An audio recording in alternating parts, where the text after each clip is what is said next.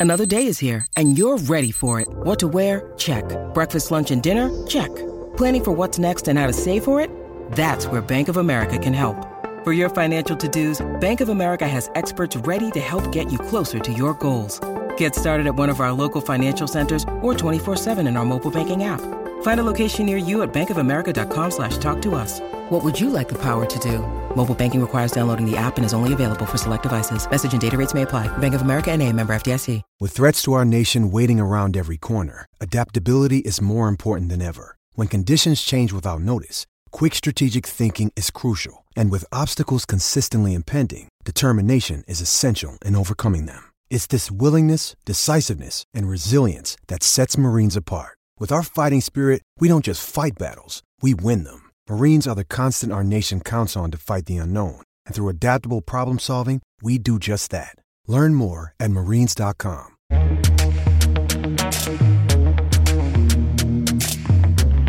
They've got great receivers. Cooks is a dynamic receiver. Kupp is is really good. Woods is, you know, he looks fast and even better than a year ago. Obviously, Gurley is a hard running back with great speed to get to the perimeter. Their offensive line does a nice job, and I thought Goff took a jump from his first year to his second year, but I think he's taken another big jump here in his third year. Their no huddle offense, uh, the things they do, get in the right plays, out of the right plays. So it'll be a great test for us. Expanded football hour tonight, beer show tomorrow night. We're going another hour because the Minnesota Vikings play on national TV tonight in Los Angeles. And we have inactives. Dalvin Cook is active for the Vikings tonight, which Okay. is a huge boost. Major. Huge boost. Uh, also inactive of note for the Vikings, Marcus Sherels's inactive. Uh, Tom Johnson inactive and Everson Griffen also inactive. That's not super shocking. Um, Marcus Peters is active for the Los Angeles Rams, which that's comes as a bit of a surprise. Yeah. So Cook uh, Cook plays and Reiff starts as well. Yeah. Now, if Reiff uh, obviously has to play a far superior game to, to what he did on Sunday, but I think I'd prefer to take that chance than the potential of Rashad Hill having to move from right to left tackle and then O'Neill start at right tackle. So I'll this take is all going to be shuffled by the end of the game, I'm sure. So- like Rashad Hill comes out every game with an injury, and Riley Yeah, Reiff is problem. playing at less than 100%. So But I would still, I'll, I'll take my chances that Reiff comes back and plays a better game than he did on Sunday, as, as opposed to Rashad Hill trying to play left tackle, which I think ultimately could ruin the young man's career. I don't think it's a good idea. Yeah, I will. We'll, We we'll- saw T.J. Clemmings' see. career come to a sudden thud because of being asked to do things he was incapable of doing. Yeah. Which was just about everything, right? As an offensive So, lineman. so mean, man. I didn't want to say that. I'm just saying. He's, I he's still in the just- NFL somewhere, right? Wasn't he? He was Washington, in Washington, Washington for a while. last year, I think. he might still be there. Why is it that some guys, when they get thrown in the fire, it ruins their career? But uh, like Peyton Manning got thrown in the fire and threw 30 picks his first season and wound up being one of the three greatest quarterbacks of all time. Like, how do you know? You get thrown in the fire and it sometimes Partially it ruins mental you? toughness, right? Why don't you guys take a take a guess where T.J. Clemmings is? Oh, it's not in Washington anymore? No, he's not in Washington anymore. Oh, oh is he in the CFL? No, he's he's, in the NFL? He's in the NFL. Okay. He's on an NFL team. It's an AFC team. The Browns. Yeah. Close? The Bills. Close. Was he with the Bills? No, it's it's it's pretty close to a team that's kind What of division? a dumpster fire right now. AFC West. Oakland? Yeah, he's in Oakland. Oh, interesting. He'll fit right in. yeah. Man. I'm sure Gruden's going to get a lot from, from TJ out there. Is he Tell you starting what, for them? man, that I don't know. Oh, I, I- don't know if he's starting, but Tell you what, man. This guy's a swinging gate. He is a turnstile. he got TJ got waived by by Washington on September first, and then the next day the Raiders claimed him. So he's only been there for not even a month. Okay. I think the only question is why. What what would make you claim TJ Clemmings? Because you know why? Because there's always because because the deal on him was that he was a great athlete, right? Like he was just a really good athlete. Mm-hmm. There's always somebody in the NFL, especially. There's always somebody that looks at somebody and says, "I can fix him." Sure, Well, good there- point. there's also There's always somebody. Right. there's certain skill sets and certain just ge- genetic traits and qualities that get you paid millions of dollars until you're a certain age or un- until you just bounce around too much. Being 300 pounds and six foot, what was he? Six foot five. Yeah. he's he's huge. So if you're if you're 320 pounds and six foot five, and you can move a little bit, you're gonna make a lot of money until you're until you bounce around to nine different teams. If you can throw a rock 100 miles an hour with your left hand specifically, Yes. you're going to make a lot of money and bounce around and you're going to make a living until you're a certain age or eventually nine teams decide that, okay, he's not Here's- moldable anymore. Here's the thing I've never understood about TJ though, because he used to be a defensive lineman at Pittsburgh, right, in college. Yes, correct. And then like his sophomore year or something, him. he became an offensive line. Was that Was his he- problem with the Vikings that he still thought he was a defensive lineman and that's why he was so generous? Well, his play was offensive, so Gotta let this guy get past me because I'm trying to get upfield. Sorry, what were you saying? I interrupted your point. Well, no, I, I, I just, I guess my question is, how did, how did whoever come to that conclusion that, yeah, TJ, you know what? Let's put you on the offensive line. Like, was he that bad of a defensive lineman? Do you remember they, in fairness to him, when they drafted him, Loadholt got hurt his rookie year. Oh, he had no business being out there. But they even. installed him at right tackle, and it Yeah. wasn't it was it wasn't pretty, but it wasn't a dumpster fire. It was when they moved the poor kid to left tackle. And by the way, he is the Oakland Raiders backup left tackle. Oh. Kolton Miller starts for them at left tackle. If Kolton Miller gets hurt, the Raiders might as well fold up shop and go to Colton Vegas right now. Is. I don't either, but if he gets hurt, the Raiders are screwed. Uh, it, okay, since we're blast from the past Vikings stuff right now, have you seen the numbers so far this season for Adrian Peterson? Actually, pretty good, aren't they? He's played three games. Yeah. He Two good games. He's at two good games. Look at you already. Look at you already I've- trying to. I've you're at him. already trying to pour I've cold at water on. two good games. He's going to get hurt. Yeah, two incredible games. He's he is uh he's got 236 yards rushing. So Yep. Multiply that by five, carry the four. He's uh, on pace for like 1,200 plus yards rushing. Yeah. on pace for 10 plus touchdowns. He also has five catches for 100 yards.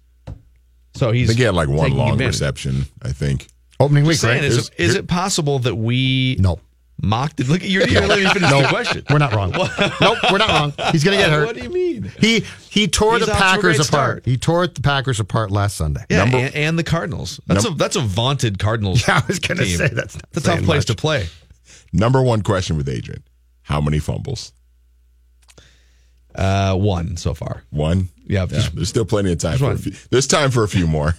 Oh, he, There's he's time for a few more. he's going to hurt a hamstring or a knee or something here within two weeks. It always You know how we went through a phase in the NFL where it, it was like a three, four, five year phase where we were getting out of the bell cow era of running backs Mm-hmm. and entering the you can pretty much just plug anyone in era of running backs, Mm-hmm. where a lot of the top guys were fifth round draft picks or sixth, whatever. You know, it wasn't that you had to draft a running back in the first round. Are we coming back around to running backs being really valuable, but just a different type of running back now compared to 10, 20 years ago? Like Corey Dillon type running backs, where the like you hand it 400 times in a season at three yards Yeah, a that's carry. done. But now we've come back around to where if you don't have a Dalvin Cook or if you don't have an Alvin Kamara, someone like that, mm-hmm. you're at a huge disadvantage in Kareem today's Hunt. NFL. But I Yeah. think I think you need I think now it's it's you need a primary guy who can catch passes, block and rush the ball, but you need a guy behind him too. So you're one you're this is our depth. star back and that's it days are gone. It's like this is our 1A back, but we need a 1B of some sort. And listen, if you can get a cook, that's great. But I do think that the thing that, that we've seen is it's extremely dangerous for a team to have a primary guy and fall in love with that guy for too long. Because these careers now are so short. yeah. These guys are done so quickly. I do wonder how someone like a Barry Sanders, who was obviously like for me, like he's the greatest running back I ever saw growing up, but I wonder how a guy like him would be used today. If he would be much more of a factor in the passing game because yeah, you'd think so. Yeah, because I mean, he was so good at just making people miss and getting out in open space. That's what you wanted for him anyway. So I wonder if like his rushing totals wouldn't be as high, but as a pass catcher, he would be like unbelievably dynamic. Yeah, I, I don't think it's a coincidence that you look at you look at the best teams in the NFL right now. So the the Rams, Todd Gurley can do it all out of the backfield. You have to have a guy that can, if if you need him to, can catch you sixty to eighty passes in a season and or catch eight of them in a game, right? Uh, the the Kansas City Chiefs with Kareem Hunt, you mentioned Vikings, Dalvin Cook, they have a guy. Carolina has been a really good team, and and they've constantly had those versatile. Now they have one of the the most versatile guys, right? In Christian in McCaffrey, um, Alvin Kamara in New Orleans. Yeah, I, I I almost think it's a prerequisite now. You you it's you can't just have a Matt As- you can't just plug in Matt Asiata, right, and hope that it works out. And Marshall Marshall Faulk with the Colts and then with the St. Louis Rams and then LaDainian Tomlinson. I feel Yeah. like those guys were so ahead of their time in their skill sets, but they also had coaches who understood ahead of their time. Okay, this is how we have to use these guys in all facets. They're going to get the ball via handoff 250 times, but they're also going to be targeted 100 times, and we're just going to. And now that's the standard. You're you're you're looking for that type of hybrid role. I wonder if that's a way to sort of extend the careers of some of these guys too, because if you're using them in the passing game, there's more opportunities for them to get out of bounds and not absorb huge hits. Whereas if it's just you're just handing the ball off to an Adrian Peterson guy 30 times a game and he's running in between the tackles all the time, he's absorbing a lot more physical punishment. So you would think if the guys can avoid these big injuries, that you can actually extend a running back's career by using them more as like a receiver instead of mm-hmm. just handing the ball off to him 35 I times think in a game. the the wear and tear is still pretty great though, right? Sure. And and I still Yeah. think that's why. I, I mean, I saw Bell in Pittsburgh claims that that part of why he's not playing there right now is I don't want the ball 300 times or something. And so I think the wear and tear is still great, but I do think it now has become as with Cook, where if you can't split out wide, you're you're useful, but you know Pe- Peterson might be. The more I think about it, the last sort of great just running back Yeah. the last guy who was just the bell cow. Mm-hmm. And you put him back there and you had to take him out on third down. I mean, think, think about that now. Think about trying to sell a guy in the draft room. And part of the sales pitch is this guy's unbelievable on first and second down, but we got to take him off the field. I guess you could do it, but in 2007, it's, it was probably like, well, that's not great, but who cares? yeah. Now, I, that sales pitch would be like, whoa, whoa, whoa. So you're telling me that I've got this incredibly valuable back, but on third down, he can't play because he can't catch it that well, and he definitely cannot block. I wonder if you. I, I just pulled a random year here, 2002, just for fun. If you would have, i- i- if you took a list of the guys who were the, the most bell cowy of bell cow running backs, It's a great term, by the way. It's a great football term. The fact that you're not Bell- firing the football What, bell- sounder. bell bell cow? cow. Bell cowy. Oh, bell cow. Bell cow. Oh. like if you if you said if you gave Eddie George if you if you said Eddie George we're gonna throw throw you passes like would would a guy like him even not that he would never roll in today's NFL but Eddie George was a guy that you lined it up and you gave him the rock But could he catch? Yeah. I mean, he could probably, like, some, some of these guys probably I don't just know if they ever really given I the don't chance to remember the, catch. I don't remember the Titans ever really. I mean, and Jeff Fisher was so old school that When I don't was a remember kid- them ever really using him that way. When I was a kid, Ricky Young played for the Vikings, Yeah. and and they got him in the Ed White trade from San Diego, and Burnsie threw him the ball all the time. It lo- Burnsie had Ricky Young playing a role that, that is now commonplace in today's game. Yeah. and in 1979 he did it all the time. Yeah, by the way, and, and also Roger Craig in the Yeah. and that was- a lot of that It's was good one. system, but Roger Craig was kind of Yep. this thirty years before th- this era. My stepdad was actually I forgot. I'd have to ask Oscar what year it was, but my stepdad, one of the years for the Vikings when Burnsie was the offensive coordinator, was actually the Vikings' leading receiver Really? in terms in terms of receptions. Yeah, West Coast. Yeah, That was because they they threw The it to the Coast, running backs. Chuck Foreman, all those guys, they they dumped it off to the running backs back then. Yeah. They were receivers. Well, this is added bonus football, hour. Bell cow. Bell cow. Yes, this is the bell the bell cow hour. Hour. Just give these guys the rock for another hour of radio. When we come back here, we're, we're leading up to Vikings and Rams, and you'll be able to find us on Vikings Vent Line post game, live on the radio, live on the stream on 1500ESPN.com and the mobile app, and also live on Periscope slash Twitter. So we'll do that when the game is over. When we come back, we're going to hear from Sage Rosenfels. Matthew Coller and Sage sat down for one of their uh, weekly podcast episodes to talk about this upcoming game against the Rams. We'll do that when we come back. Mackey and Judd from the TCL broadcast studios. Don't go anywhere. More Mackey and Judd coming up next Oakley dokley. on 1500 ESPN. Are you ready? Live from the TCL broadcast studios. We are ready. Now back to Mackey and Judd on 1500 ESPN.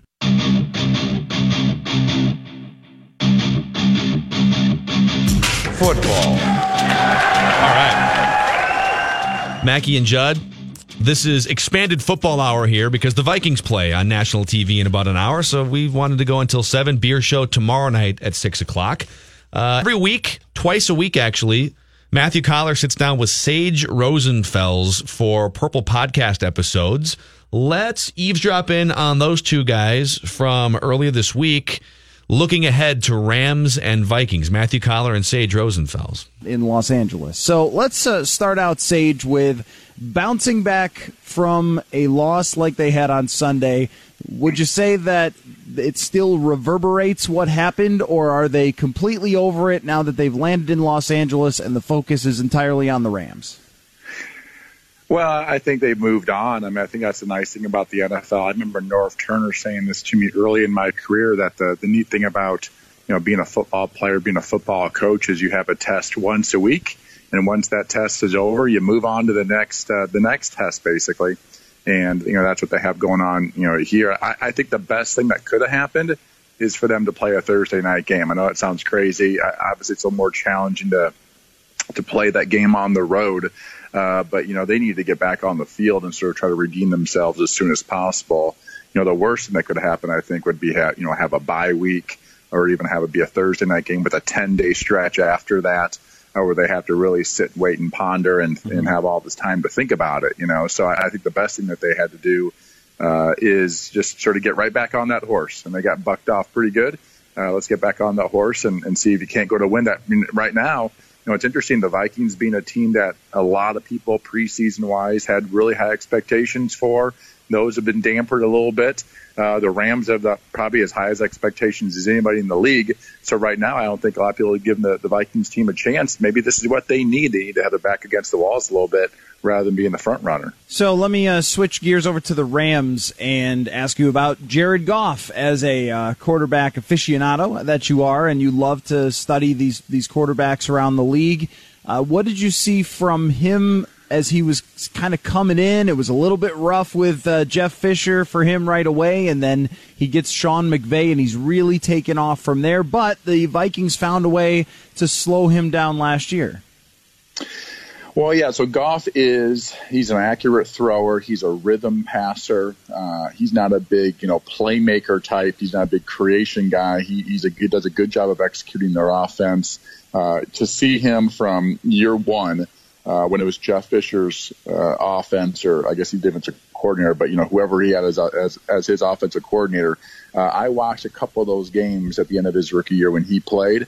Uh, it was a bad offense. It was poorly designed. It didn't help out a quarterback at all. And that's really, to me, an offensive coordinator's job is how can I make it as easy as possible for the quarterback to be successful? Because if the quarterback's successful, uh, the rest of the offense will will do just fine. And so uh, I- think that's what Sean McVay does. In this sort of style of offense, you're going to see a lot of inside zone, a lot of outside zone. Uh, you'll see some of that jet sweep action, uh, which a lot of teams are doing now. But then what you'll see is a ton of play action off of it.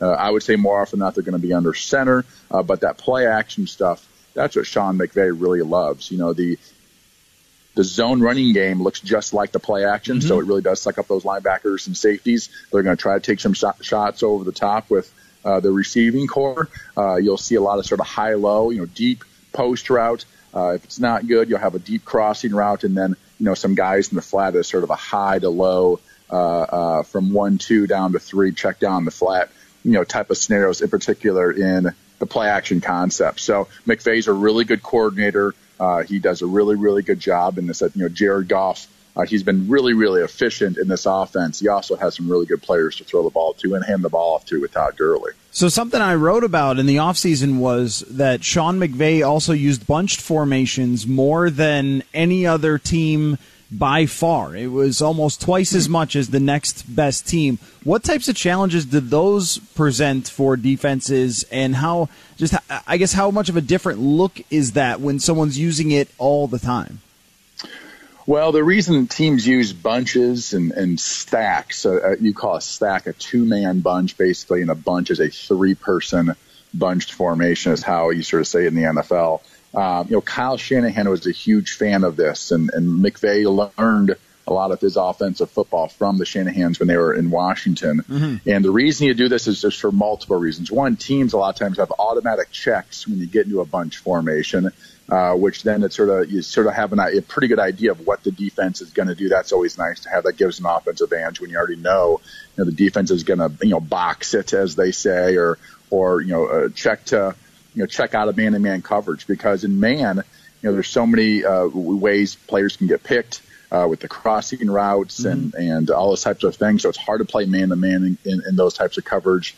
You know everyone sort of has to take the guy that comes to their area and then they have man, uh, you know that that guy. So you know that's one of the reasons they do it. They also do it to uh, allow for receivers to get free releases and not have somebody just jammed at the line of scrimmage when they're just a, sort of in a single set out wide.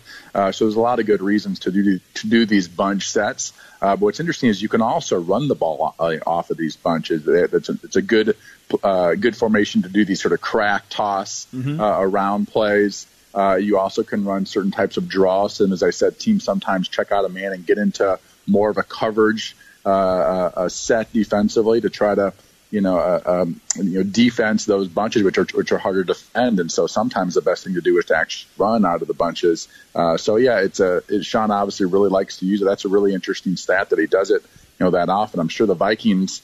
Uh, who play who basically play man to man in some form of cover 4 uh, you know that that'll be it's actually bunches are made for that type those types of defenses man to man and usually quarters Yeah, and I think that it makes it more difficult for someone like Xavier Rhodes to lock on to one receiver. That you kind of force him to make changes there if you have to go uh, into the bunch, right? Rather than if, if he's trying to just shadow one receiver all day, it doesn't quite work that way when they're doing all the stacks and cut splits and all those different sort of things.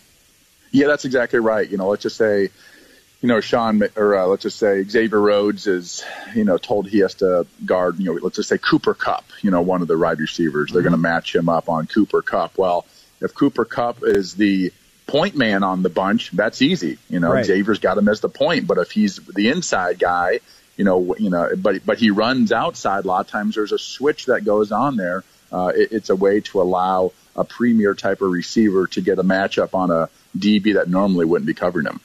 And uh, just one more thing on the, on the run game for people to to watch is that they love both jet sweeps and fake jet sweeps. And I noticed uh, last year that they would occasionally fake jet sweep and have the wide receiver just give the slightest little chip to the defensive end.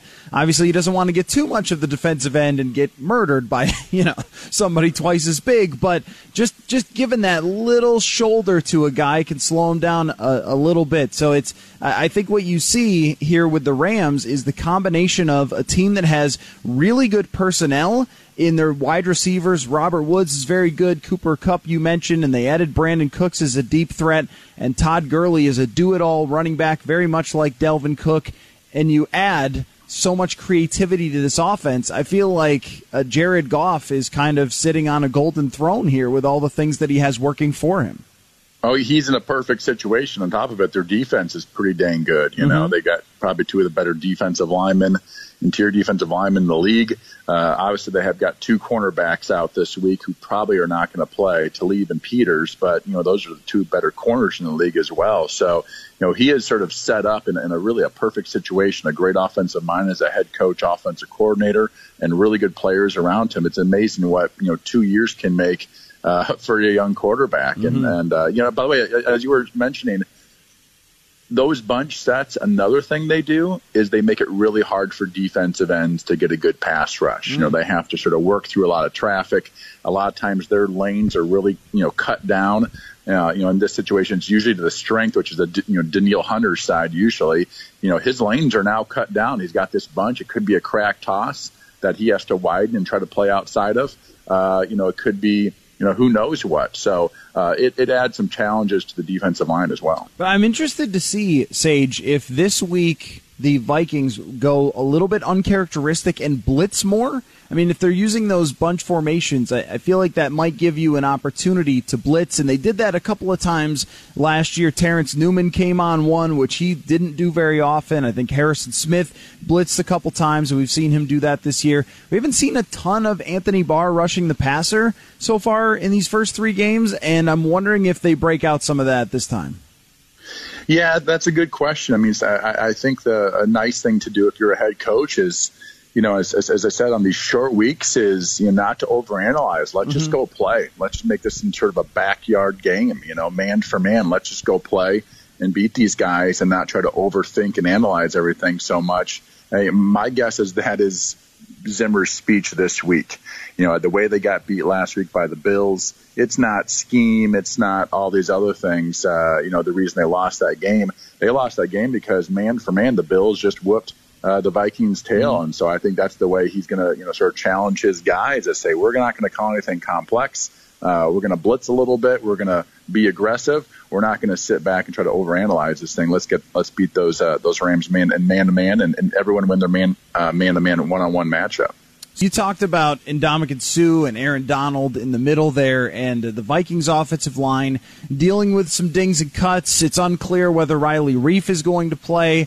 Uh, our own uh, Darren Wolfson says that he's sort of 60 40 to play, and he's a pretty tough guy. He'll battle through just about anything, but clearly last week he struggled and was battling with a foot injury. But I, I think that the focus is going to be on the middle. Pat Elflein coming back for his first start. He worked in a little bit against the Bills to go up against two of the toughest interior defensive linemen in the entire NFL what type of challenge is it when you're as under center looking over at some of those beasts who can get after you and not only stuff your run but also pressure you right up the middle? Yeah, that's what makes these guys so good. You know, a lot of times interior defensive linemen, they're they're sort of one or the other. They're either a run blocker or they're a guy like a Warren Sapp who can really rush the passer. Well, both of these guys are really good at both. I mean, Donald is just an incredible defensive lineman. Not too often do you talk about interior defensive linemen being top five NFL players, but Aaron Donald's a top five NFL player. He's he's really that dominant. He's still young, uh, and uh, he, you know he's incredibly athletic. So he's sort of stout against the run. He's big enough to, and strong enough to be stout against the run, but he's athletic to you know shoot. He could almost probably play defensive end on third hmm. down hmm. in sub situation because he's just so strong and powerful and athletic. You don't get that combination very much. And obviously, we all know about you know Suh. He's been you know such a such a big man, big force over the years. Is he a great player? You know, I don't know, but he's just such a huge guy uh, and and has the ability to be great. Uh, and my guess is on a Thursday night primetime game, yep. uh, he, he will step up his game. He's the type of guy that uh, probably likes to play a little bit harder when the bright lights are on. Now, one thing that's working pretty well for the Vikings potentially is could be uh, the return of Dalvin Cook, and I thought that they missed him quite a bit last week. And you know, we saw against the Packers, he lined up as a wide receiver and caught a key 24-yard slant route, uh, showing you a little bit of the different things that he can do. Uh, how much of an upgrade is it? How much more multiple can they be with some of the things they do with the running back if they have Dalvin Cook versus just Latavius Murray? Well, if he's healthy, that's a you know a huge upgrade for them, and and that takes nothing away from Murray. I think Murray's a really good back, and he's done some really good stuff for the Vikings in his couple of years now. But you know, Cook has that extra uh, gear that nobody else in the Vikings roster has from the running back position, and so yeah, if he can stay healthy, and that's going to be really big for him all maybe you know his whole career. Uh, actually, his first year he missed you know most three quarters of the year with his ACL, and uh, he's already now missed a game this year. So, you know, he's got to stay healthy because he is one of the big play guys, uh, you know, on this football team. And, and, uh, you know, you obviously got Stefon Diggs and, and probably a couple others, but, you know, he is the guy, you know, one of those guys that has a lot of juice for this football team. And the Vikings are going to need to have him, uh, you know, have a good game, and not just a guy that you know runs the ball you know, behind center. He's definitely a guy that uh, you got to get in space and get him the ball in the flats, and and he you know he, he makes those turns, and you can just see that speed uh, uh, you know, he a lot of times takes these three, four yard catches and turns them into 10, 15 yard gains. Mackey and Judd are back. Start churning butter and put on your church shoes, little sister, because we're about to blast off. On 1500 ESPN. Football. They've got great receivers. Cooks is a dynamic receiver. Kupp is is really good. Woods is, you know, he looks fast and even better than a year ago. Obviously, Gurley is a hard running back with great speed to get to the perimeter. Their offensive line does a nice job, and I thought Goff took a jump from his first year to his second year, but I think he's taken another big jump here in his third year. Their no huddle offense, uh, the things they do, get in the right plays, out of the right plays. So it'll be a great test for us. Mike Zimmer from earlier this week talking about tonight's game. And we will uh, take this show, Mackey and Judd, up until 7 o'clock, and we'll be back for Vikings Vent Line after the game is over. Now, Kirk Cousins didn't play well against the Buffalo Bills, in part because the offensive line didn't allow him to. And he also was just bad even when he had open time to throw, Yeah, right? bad day. But I, I, th- I think we all agree that he's off to a better start than the guy the Vikings had at quarterback last year, Case Keenum, who has three touchdown passes, five interceptions, uh, barely scratching 60% completions, and a quarterback rating that is about 27th, uh, I think, among starters right now. in He's the at five NFL. picks now, huh? Yeah. Ooh, okay then. I believe that means you uh, correctly hit on it. Write that down. Five interceptions through the first three games I think for, you're for right. Case Keenum. So I don't know. We, we've got our thoughts on Case Keenum. I'm kind of kind of curious about what people in Denver think about Case Keenum. So Manny went through the fan Yes. in Denver's archives earlier today. Yeah, this is uh, this is from their drive time show. It's, I think it's actually called The Drive, and it's with uh, D-Mac and Big Al, Alfred Williams and uh, Darren McKee, and uh, they host. I think it's a three-hour radio show, and they had uh, some thoughts on uh, Case Keenum and how he's performed. What do you think that does to Case Keenum's confidence? Uh, Case can't worry about that. Case get paid eighteen million dollars not to worry what- about that. Oh, okay. Don't get don't you, But you what get do you paid think it not does? to worry. What do you I don't it care. I don't to care him? what you. I don't care what it you may perceive that it do, it does for you. You have to stand in there tall. You have to step up and be the quarterback and not worry about that that's stuff. A, that's a nice rah rah speech. I'm just no. It's But not what, a rah rah What do you think D-Mac. it really does D-Mac, to his it's confidence? not. It's not. Listen. Yesterday, Oh, hold on. Case Keenum had a bad hold on, day. hold on, hold on. Case Keenum had a bad day because Do you think he was hesitant about throwing the rock. Man, he was. Okay. He was not. Why do you think he's hesitant about throwing the rock? Because he don't want to throw interceptions. okay. So now. So, so now, so now everybody in Denver in the media is saying, well, Case only threw seven interceptions all year last year. He's already thrown four. So guess what? Going into the next game, he's cognizant about throwing interceptions. Don't worry about throwing interceptions. Play your game. You know what's nice? You know, like these new cars, cheap plug for Luther Brookdale Toyota. These new cars that sense when, if you're not paying attention and you come close to another vehicle and it'll just slam on the brakes for you or it'll beep at you if you go outside your lane. Yep. It's nice driving one of those new cars. Mm-hmm. That's playing in the Vikings offense from last year when you can throw a ball five feet out of bounds, but. Oh, there's Adam Thielen, whoop whoop, with two of the best hands in the Stephon NFL. Diggs. There's Kyle Rudolph. I just like those guys going back and forth and yelling at each other. Uh, here's some more. Case threw three interceptions in the first week, and you know what it looked like? Looked like he didn't care about la- in any one of those interceptions that he threw. It, it looked uh, it looked like he cared less about throwing an interception than anything else out there. But this last week, We've seen this before, by the way. from who? Tebow. He would hold on the ball Yeah, forever. that looked like Tebow. You're right. That did look, that it's looked like just- Tebow. That looked like Tebow yesterday. right. That It's looked like Tebow Wait yesterday. till the guy is like wide open. Right, right. That looked like Tebow yesterday. And then- that didn't look like Case Keenum. And then when panicked, just throw it up there. man, you got to let it rip, man. This is the league, man. Let it rip. Play your game. This is the league. Oh, it's the league, man. He didn't. Get, I love the old. He Al- Alfred. Williams, of course, is a former. He was on the two Super Bowl teams under Elway. He was a defensive end, so he, you know, but wow, man, I love the old. He didn't look like he cared. That's one of my favorite lines. let it rip, man, let it rip. Well, that's that's what the hosts think about Case Keenum. I mean, they're fired up. What about the fans? What about what about the callers on the fan in Denver? I just wanted to say I'm I'm a Jet fan, so I, I just wanted you guys to take a look. So what? Keenan looked just like Sam Donald, like a rookie. You know, they they he they thought he threw the short passes and held the ball long. Yeah, I know. So the kind of the, the, the game looked kind of deja vu to me. Only Case can can answer this question to himself. When you're out in that field, are you thinking to yourself, "Hmm, "I got three touchdowns and five interceptions," or are you just Right, playing? right, But that's a good only point. only he can answer. It's a truth telling moment, and only you can answer that. And that's the magic of sports. Uh, the Case Keenum experiment is not is- going over well in Denver right now. We're three games in, right? Yeah. So he's like it's 13 games in. Aren't they like two and one? Aren't the Broncos two and one? They are two and one. Yeah, and it, didn't he bring him back in week two against Oakland? I think so. Yeah. I think they were down late, and he brought him back. I thought he Well, was a he, hero. threw, then. he threw like three picks in the first game against Seattle. They won the game. That's still, right. But That's right. You're right. yeah, Oh my gosh! Yeah, the Vikings made the right call on that one. They just made a comp to Tebow. That's aggressive. I mean, I saw Tebow play again. I saw Tebow play his best game of his life as a pro here at the Metrodome. yeah. and I remember that. Even then, I thought with this windup, this kid's awful. Yeah. They just compared him to Tebow. Yeah. Wow, man. So, but that dude, that was a hot debate here six months ago. Why would you let Case Keenum go? How you know, he led the led is a strong word. He was a he was a, a very good participant on an offense that had a great coordinator, great wide receivers, running backs galore, you know, safety blanket tight end. Like when you when you have all those things together, it makes it a lot easier. So that's great stuff right there. He made the great throw to uh, Diggs, but still, I mean, that was they. They were. I don't think the Vikings were ever seduced, though. Do, do you guys?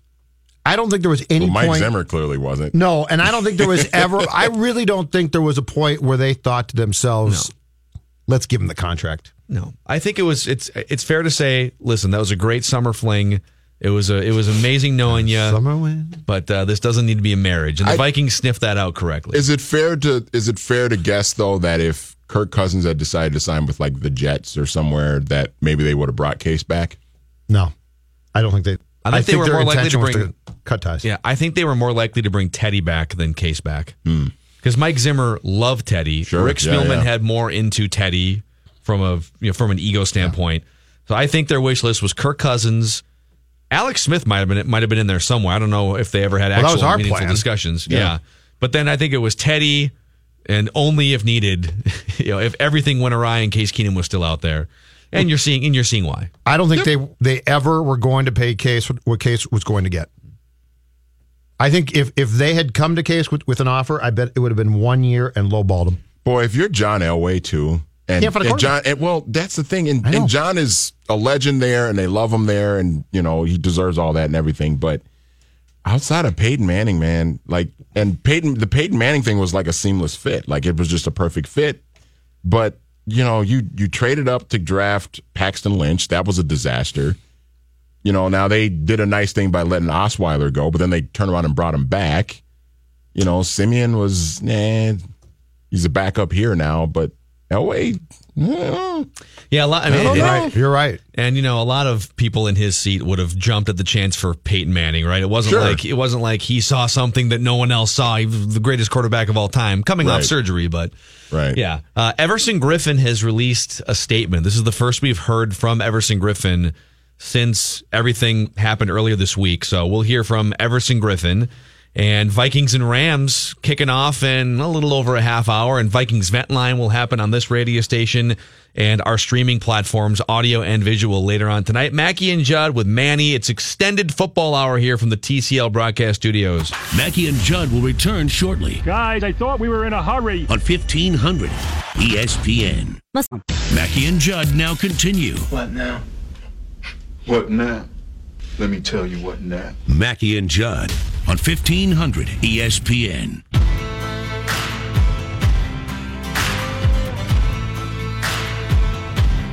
Yeah, it's a problem. we haven't had a home game on a short week since I've been here in five years. You know, but it is what it is. We go out and play the schedule however they do it. I know the statistics about going to the West Coast and on a short week and all that. So you know, we did a uh, study on preparing for a game on a short week, all those things, and that's why we're going out tonight after practice. Uh, this week provides a great challenge. Uh, you know, going against an excellent team, uh, really sound in all three phases. They have great players. They're very well coached.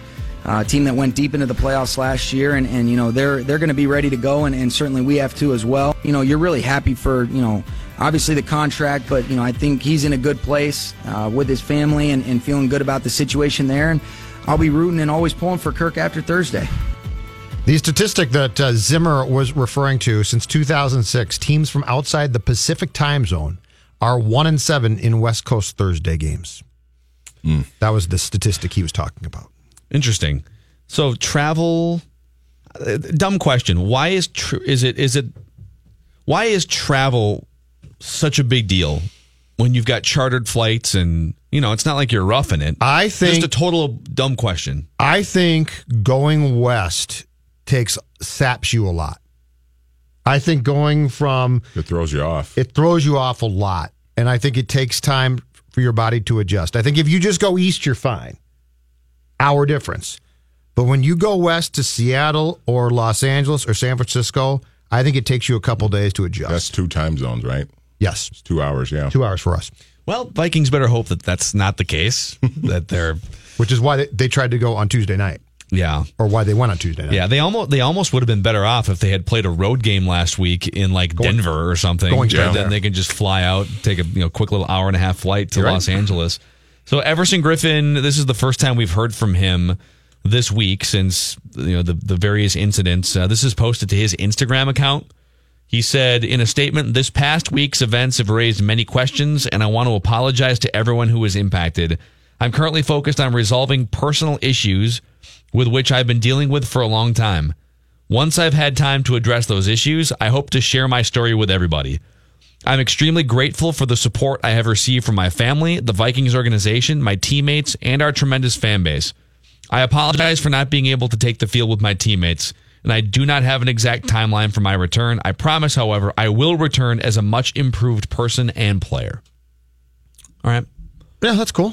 Yeah, I don't think I, I I'm actually happy with just sort of the reaction to this. Yeah. I I think we've gotten a lot smarter as a society and as as football fans. I mental health issues are more prominent in our country than they've ever been before. And and the NFL clearly has a problem with two things. I think dealing with mental health issues with players, and the NFL has a problem with probably creating or or, or at least adding fuel to the fire of mental health issues. Right, just whether it's CTE or the lifestyle. Um, I've always contested that. You know, we always talk about when when players go through these depression spells or bouts with suicidal thoughts or or when they take their own lives after they're done playing, we always go to brain damage, brain damage, brain damage, and and I'm you know I'm not a licensed psychologist, but I I feel like not having that structure anymore. And even when you're when you're when you're a player, like if you if you lose that structure, you get home and that structure is not there, and it's just different. Or the environment you're in as a player and practicing games is so far different than when you're at home with family and a wife and kids, and it's normal, right? Yeah. Like the gap is so much wider than other sports. So And I, I- hope he gets right. And I think for, for him, I mean, this, this is one of those things where I, I hope he gets right. I hope he gets help.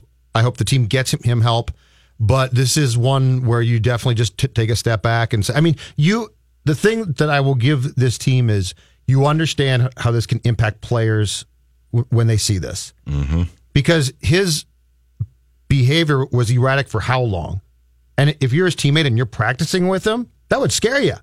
Yeah. So, so this is definitely one that that goes well beyond sports, and that you just have to step back and say, whatever you need to do to get well, just do it. and you know that a lot of these guys, especially I'm I'm sure, you know, and I don't want to speak for these guys, but I got to think he's got teammates that he's very very close with. Like very very close with. Like this is kind of like a brotherhood type of thing for a lot of these guys.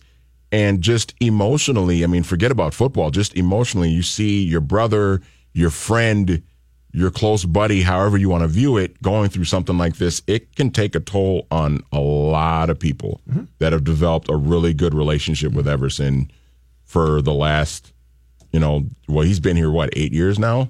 Yeah, 2010. Yeah. Fourth so round. I mean, it, it's this is this is a big thing, man. Yeah. So, uh, so that's just one more time, just in case you're you're joining us here. Uh, the statement is uh, from Everson Griffen. This past week's events have raised many questions. I want to apologize to everyone who was impacted. I'm currently focused on resolving personal issues with which I've been dealing for a long time. Once I have had time to address those issues, I hope to share my story with everyone. I'm extremely grateful for the support I've received from my family, the Vikings organization, my teammates, and our tremendous fan base. I apologize for not being able to take the field with my teammates and do not have an exact timeline for my return. I promise, however, I will return as a much improved person and player. So, Uh, we got about three minutes left here until we say goodbye and uh, sit down and watch the Vikings on this TCL TV, gentlemen. What are your thoughts? We, we don't really do a lot of predictions. We are we aren't doing a pick segment this year, but let's just say win, win or lose, and a general synopsis of what you think happens tonight. Want me to go first? Go ahead, fire away. Um, boy, It's hard. it really is hard. It's you know hard. what? Last week threw us off. It's like, well, I don't Yeah. even know what to expect anymore. You know what? I'm gonna say win. I think they win tonight. I don't know why. I don't know how, but I Hey. think I think they win tonight. Royce just tweeted Vikings 26, Rams 24. It's a crazy league. Well, now that means, of course, they're going to get beat. I was going to say Patrick we is have- He's right. Patrick Pat's called like the kiss of death. last week. He said PJ Fleck's going to beat Maryland. All right, so Manny's got to win. Pat's got to win. I got him winning a close one. Very I, close. I honestly think Royce tweeting that is the kiss of death. I was going to say win. Now I'll say close loss. But I think it's going to be very. It's going to be a very respectable performance. I don't think it's going to be a, a meltdown. So I say 27-24 loss. Okay. That type of game. Man, I'm just I'm so back and forth. I I don't think they lose both of these next two games. I think they understand. All right, these are the, these are the two measuring sticks in the NFC, Rams and Eagles, and they're gonna if they didn't take the Bills seriously, they're gonna they're gonna double down on prep work and everything. It's it's possible that some of those guys were prepping for the Rams while they should have been prepping for the Bills too. Oh, it's hard not to look attention. ahead and, and be like, oh, yeah, we got to cram a couple games worth of prep in here, and uh, we could either spend five days prepping for the Bills and two days prepping for the Rams, or vice versa, right? I mean, if I'm in that spot, I'm probably thinking about the Rams before that Bills game. Uh, so I, I'm going to say they win.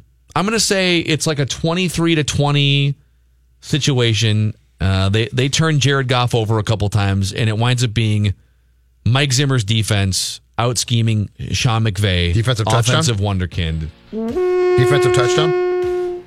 Sure. Little pick six George for Harrison Smith. Harrison Smith. Little pick six for Harrison right. Smith. Something like that. Vent line, baby. Regardless of what happens tonight, Vikings vent line, right when the game is over. We might even pop in for halftime, not on the radio, but if you're not following us on Twitter slash Periscope at 1500 ESPN and uh, all of our on demand content at 1500ESPN.com, the Mackey and Judd show page, anywhere you would find podcasts. All right, let's see what happens. Judd's going to go put a healthy choice in the microwave and kick, kick his feet up. We'll see you Got guys in a few hours.